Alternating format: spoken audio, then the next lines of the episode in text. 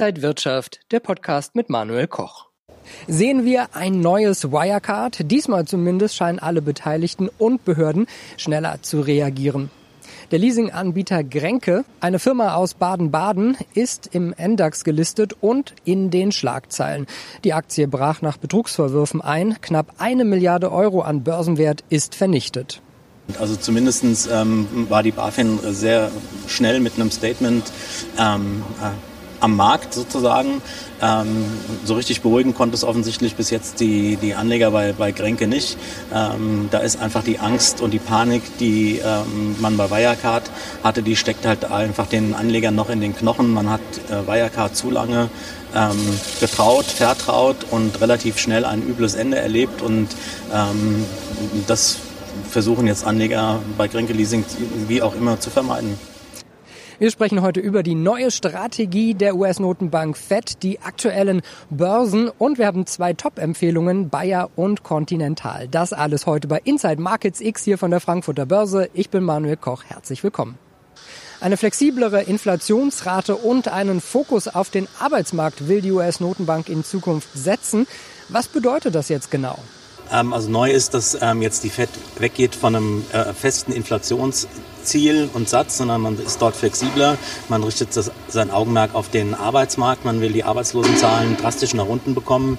Ähm, durch diese Flexibilität, die sie jetzt haben, heißt es auch ähm, auf längere Zeit keine Zinserhöhungen. Wir werden weiter niedrige Zinsen haben. Man hat sich ähm, damit sehr viel Raum verschafft, nicht sofort auf steigende Inflationszahlen reagieren zu müssen mit Zinserhöhungen, sondern man hat sich hier ähm, so eine Beinfreiheit geschaffen und man hat sein Augenmerk primär auf den Arbeitsmarkt gelegt.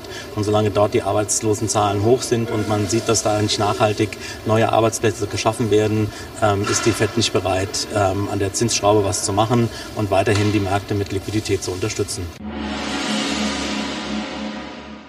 Webinare statt Seminare. Wenn ihr euer Tradingwissen vertiefen wollt, dann schaut doch auf die kostenlosen Börsen-Webinare der Tradinghaus Börsen Akademie. Bequem könnt ihr da von zu Hause oder dem Büro aus teilnehmen. Die nächsten Termine sind am 22. September Märkte im Chartcheck mit John Gossen, am 30. September erfolgreich handeln mit Bluestar, dem Trendfolgesystem mit Ronny Bürger und am 14. Oktober exklusiver Marktausblick mit André Stagge. Meldet euch am besten gleich an und sichert euch euren kostenlosen Platz unter trading-haus.de. Der DAX bewegt sich auch in dieser Woche eher seitwärts, allerdings weiterhin über der 13.000 Punkte Marke. Richtungsweisende Impulse, die wären jetzt wichtig. Das Thema mit der Liquidität ist mehr oder weniger ausgereizt. Man weiß, ähm, es ist unglaublich viel Liquidität im Markt. Wo soll sie hin? Die meiste geht in den Aktienmarkt. Das ist das, was den Aktienmarkt hier hält und stützt. Ähm, all das, was so an negativen Szenarien, da gibt es ja genug. Ich sage jetzt nur Brexit-Verhandlungen und wir haben noch die Wahlen in Amerika in den nächsten äh, sechs Wochen vor der Brust, ähm, die hier die Märkte ordentlich durcheinander wirbeln könnten. Äh, das wird im Augenblick alles zur Seite geschoben. Im Augenblick äh, überwiegen die positiven Aspekte, die den Markt halt eben dann auch im Augenblick über der 13.000er Marke halten.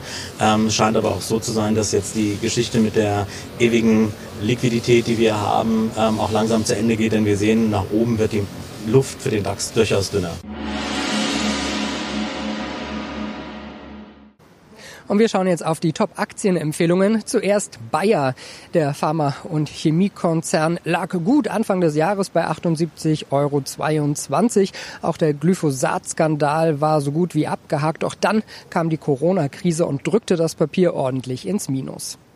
Die Analysten der Tradinghouse Börsenakademie sehen hier eine Longchance. Verfrühter Aktionismus könnte sich jedoch negativ auswirken. Als Einstiegsvoraussetzungen in frische Long-Positionen bei Bayer wird mindestens ein Kursanstieg auf über 58 Euro angesetzt. Erst bei einem nachhaltigen Durchbruch über dieses Niveau steigt die Chance auf einen fortgesetzten Anstieg auf 62 Euro und 52 Cent. Wir schauen auf Continental. Die Autobranche ja stark unter Druck und auch bei Anlegern und Investoren hat die Branche viel an Vertrauen eingebüßt.